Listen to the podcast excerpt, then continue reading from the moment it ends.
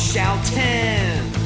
It's Dana and Jay. All right, welcome into the latest edition of The Walkout. Paul Einer Jr. and Jay Morrison of The Athletic are here with you on a day when the Bengals went to Miami and lost 19-7 and did the only thing that they're allowed to do in Miami, play insane games that we will talk about for years.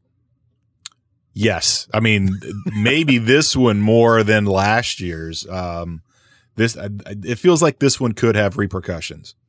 Yeah. Yeah, there's a little bit to dive into there. I mean, we'll see the last trips to Miami, right? The walk-off safety Thursday night game that happened back in 2013, which was one of the wilder ones ever. That was just one of the wild things that happened in that game. Yeah, that was the crazy Geo run. That was Geno getting the ACL. I mean, there was that was so the weekend much. After like Jonathan Martin went AWOL like the day before, and it was total madness. Halloween night, and then last year, obviously the insanity of the 38-35 game, and this year this game needs a name. Yeah, it does need a name. I'm trying to think of the name. It's just a bench clearing brawl with 5 ejections and a total second half meltdown on offense, defense, offense, special teams, everything else.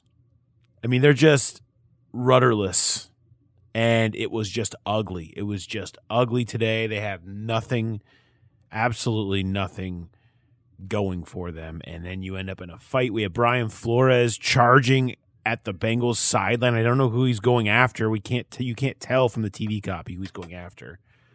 After the Mike Thomas hit on Jakeem Grant. I mean, there's just so much, but all of it is bad. All of it was 7 sacks. I mean, it's just ugly. We continue to dig deeper and deeper into new levels of rock bottom for this team right now. Yeah, I mean, we didn't even touch on another quarterback getting knocked out of the game with an injury. Your 2019 first-round pick leaving on a cart. I mean, it was bad everywhere you looked. It really was. And I don't even know where to start. It's really, I think it's convenient and I think it's easy to say, they're out there with Brandon Allen and Ryan Finley and they're down and crap offensive line isn't blocking. And what are you going to do?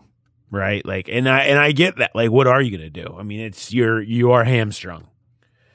They don't have it. I mean, we're not even mentioning the fact that franchise legend AJ Green is out there without Tyler Boyd. And for the second straight game goes without a catch. This one with one bad target is a complete non-factor. Again, that continues. But offensively, they have nothing. So four drives in the second half. Essentially, they had one play in this game. They had a great play by Drew Sample and Tyler Boyd that was a 72-yard touchdown in the first half. Outside of that, they really did very little else. But in the second half, 4 drives, 16 plays, -7 yards, 4 punts. I mean, even when it's bad, it can't be that bad. That's astounding. Negative yards are not even going in the right direction. And that's, it's a game where you're just getting your butt kicked and you're getting dominated, and you see that sometimes. But they had the lead. They came out of halftime with the lead. And first drive, 6 yards. Second drive, -10. Third drive, -1. Fourth drive, -2. Then they get a miraculous break, a turnover. They get to the 20-yard line. There's, 3.5 minutes to go, and they've got a chance to score twice and do something. Make last year had these feelings of deja vu from that crazy comeback last year. And what was it? 2 plays after the 2-minute warning, interception, game over. And, guys are – it looks undisciplined. It looks lost. there's just no direction. There's no, I don't know if you want to call it belief, but it just feels like what it is, and it's playing out the string and then getting mad about it. And I don't, we're going to talk, and there's going to be mudslinging on dirty play, right? Yeah. And I think there was some of that on both sides. It's really hard to go off of what we have on TV copy. Like, you're going to have the stuff where Tyler Boyd gets pushed down and there's like throw that. Like, to me, that was a non-factor. I don't even throw that in. That's just bad refereeing. Al Riveron deciding that those are punches. Neither of those guys should be thrown out. It should throw flags, offsetting, call it a day, right? That's stupid. The stuff that happened after that, is Mike Thomas dirty? I mean, I don't know. I look at those. I always feel for gunners. Like, they are in full speed attack trying to time out a hit, and you end up he's early, and it happens a couple times, and you see the way he's going right at the guy's chest, and he's laying there on the ground. I understand people will be emotional about it. Is that dirty? It's reckless. It is reckless. But, then he's right back out there again on the next play when they finally sort it out to be Gunner again. We see Sean Williams stepping on their offensive lineman's calf. We've seen that here before. Mm-hmm. That's right out of the Perfect 101 playbook. We've seen that show. But in the same part of that, if you watch that video, Williams is responding he sees Jesse Bates get hit from behind and tossed when the play is over right in front of him. So should he respond by stepping on a guy's leg? No. But I mean, no, we won't hear about that part of it. But either way, it just looks, it looks lost. All of it looks lost. The players look lost. The play looks lost. The attitude looks lost.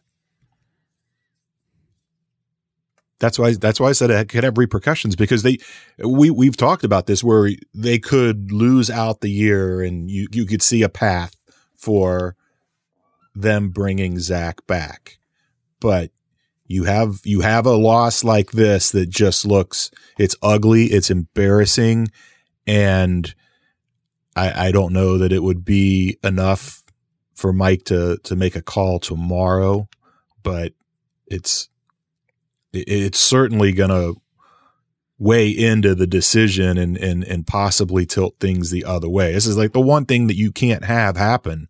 You can't have the team lay down and quit, and you can't put on a display like that. Like you said, undisciplined, rudderless. It's just, it's a horrible, horrible look. And we talked about it on the podcast earlier this week that optics do matter to Mike Brown. And this could be the impetus to say, let's do blow this up and start over. Let's just take a quick time out here before we move on. The whole thing with Brian Flores, I mean, I don't know what to make of that. I mean, is he out of control for that? Or is that, you know what I mean? I don't know what to make of the Brian Flores situation, other than he's, is he the right guy? Is that what you do, right? You're standing up for your players, so you charge across the field. Is that okay? I mean, the Bengals coach went down in there. We couldn't really tell who it was. You have a Bengals coach got hit in the back of the head with a punch and was just down in the middle of the pile. I mean, the whole Miami team basically following Flores over to the other side. I mean, it was total madness out there. Yeah, I'm pretty sure it's Nick Cosgray, the director of rehab, because I found a still shot of it, and it looked like him. He was holding Sean Williams back. He was out there being peacemaker, and he somehow got his back turned, and then that's when I think it was the Devontae Parker punch that got him ejected, ended up hitting Nick in the back of the head. But there's a still shot of him looks out on the ground, face down, and he's got on the blue surgical gloves, and no assistant coach, but would be wearing those except a medical guy. And so again, don't know for positive it was Nick, but it certainly looked like him. And then to see the gloves, and that, it's just a guy out there like so many, it happens in these things where guys are out there trying to be peacemakers and a little scuffle breaks out somewhere else. And then all of a sudden punches start being thrown and guys get caught in the crossfire that aren't doing anything wrong. Yeah. And so, you know, but you're right. I mean, we end up back at the same place. We end up back with the same questions.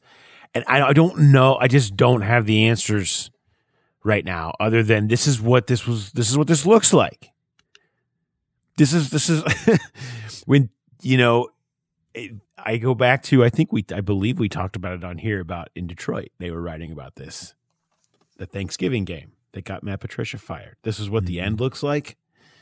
Like, this is part of what the end looks like when you have halves that are just indefensible, you know, and it goes beyond the quarterback. It goes beyond blaming Brandon Allen, right? I mean, at some point, you know, you can forget this, I guess. You know, you can let this become an ugly blip in whatever this last month is going to look like, but there's just no sense that there's a recovery in the future here. What about what we have seen in the recent weeks? I mean, we're going to applaud effort. I mean, what are we? You're plotting at? We're out here plotting effort. Is that where we're at?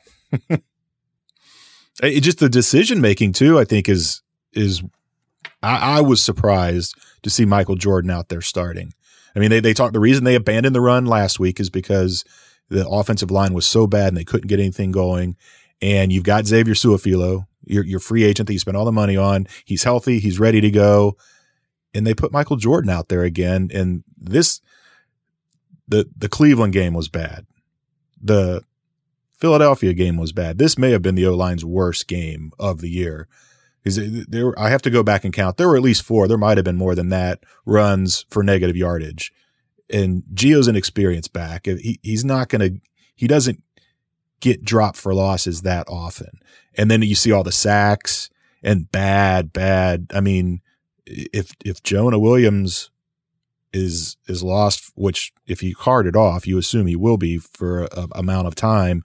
I mean, Bobby Hart just lets Agba go, and Agba dives at Brandon Allen, misses him, and slams into Jonah's leg, and catastrophic injury was – I don't want to say catastrophic. We don't know yet, but it just looked really bad. You see a guy bending sideways like that at the knee. There's just so many things. The optics of it, the decisions – of who to play on the O-line and sticking a guy back in there that struggled all year. I mean, everything is working against this coaching staff right now. That ugly viral play of Bobby Hart blocking no one. Oh, I mean, you know, it looked like he was just going out to get some sort of imaginary edge rusher that wasn't there.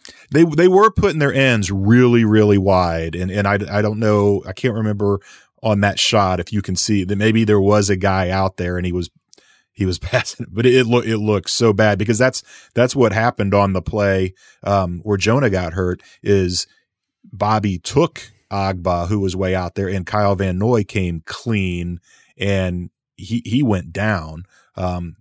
So at first I thought he was the one that ended up hitting Jonah, but it wasn't. It was Agba getting around Bobby Hart. But it was just the pressures, the hits, the negative yardage. I mean, I think you referenced this in a tweet. That may have been the ugliest half of football since I've been on the beat since 2012. Yeah. I mean, I can't. It's hard to pinpoint. I mean, I'm sure people would really enjoy tonight if we went through and started ranking those. But I mean, offensively, the fight, everything that surrounded it, it was just, you know, just ugly in every way, shape, or form. There's just no way around it. And in where they're at now, I mean, you've got a guy who still is without a win on the road. You know, I mean, we're approaching NFL record territory, right? What are we down to, Marnie Morningweg? For the road losses? Consecutive road losses to start a career, right? So, or non-wins. Yes. So, I mean, that's what it is. Before we move on, let's take one quick break. I asked Zach tonight if he felt like he lost control. What he says, people that say he lost control, that he's lost control of the team. Hey, let's listen to that. Here's Zach Taylor's answer. Well, I think our guys got put in some tough spots, and those are two core guys that got kicked out of the game: Sean Williams and Tyler Boyd. And again, we don't ever want that. We don't ever want to throw a punt. We need those guys. We're counting on those guys, and everyone's got to maintain their composure, myself included. So we just got to look at what happened, but it was, I know they were both very frustrated with what was going on, and Sean got hurt there on a blindside block, and TB felt like he got hit way late out of bounds, and so, but again, we got to maintain our composure and be better than that. I mean, people want outrage and there's, Mike is not going to make a move in season. That's nothing he's done or will do. I mean, you talk about what would be a stunning change of pace. You want outrage. You want everybody fired right now. I get it. There's a month left of this thing. Okay, there is a month left of this, and I'm trying not to sound repetitive. I don't know what people want right now. They're bad. They're playing bad. They look unhinged. They look lost, and they've got four more games left. And I'm kind of at a certain point. We can only just cross that bridge when we come to it, because we know where that bridge is. We know it's not here yet, but this is certainly one of those that goes in the wrong column if you're Zach Taylor and this coaching staff trying to fight for a chance to return. This goes in its own special column. Oh man! Yeah, but cheer up, Bengals fans. Christmas is almost here. You're continuing to stay in line for a better draft pick. Penny Sewell's on the way, of course. That's what this is about at this point, I suppose. Joe Burrow's still under contract. I don't think he's gonna. He's not going anywhere yet. So you got that. What else? I mean, there was a time today, I don't know if people were peeking in on other scores, but there was a time when it looked like they were going to make up some serious ground and get closer to that number one pick, because the Jets were winning in the final minute against the Raiders, and they gagged it away, and the Jaguars go to overtime with the Vikings. If both of those teams win, all of a sudden the Bengals have a real shot at the number one overall pick, but now it doesn't. I don't know. Doesn't even matter. In case keeping Adam Gase wasn't, yes, like the most obvious thing that they were tanking. How about cover zero with 13 seconds left, leaving Henry Ruggs wide open? We saw that a couple years ago. Yeah. Cover zero. Except the Bengals were trying. They were in that game. They were relevant. I mean, that was quite fantastic. All right. We need to end this. It's all. I you know what? If you're listening and you're a fan, and you watch today, have a drink, have a couple of drinks, pour some out for your homies. This was just there. You deserve it. You deserve something. Grain alcohol. This was like a grain alcohol day. Just take a little, make some, use some Everclear, mix it up. It just stop feeling feelings for a second, and then wake up tomorrow and call it another new day. Andy Dalton's coming to town next week. What's that do for you? I wonder how many people tapped out and switched over to the Crosstown shootout. I would hope so. Some. I would hope more than some, because this is like, you have everything that's good about this city right now in the Crosstown shootout. We all agree this is a great thing, and then you have something that is just despicable and repetitive but we're here for you, taking you through it all. I hope everybody's enjoying it. All right, for Jay, I'm Paul. We'll be back for here at Podcast Ground on Tuesday, and maybe it'll be in a better place. Maybe we'll have something new to talk about. I look forward to that. I'll take anything new to talk about. It'd be great. So I guess we need to fast forward a month. Anyway, all right. Thanks, everyone, for listening. We'll talk to you next time on Hear That Podcast Ground.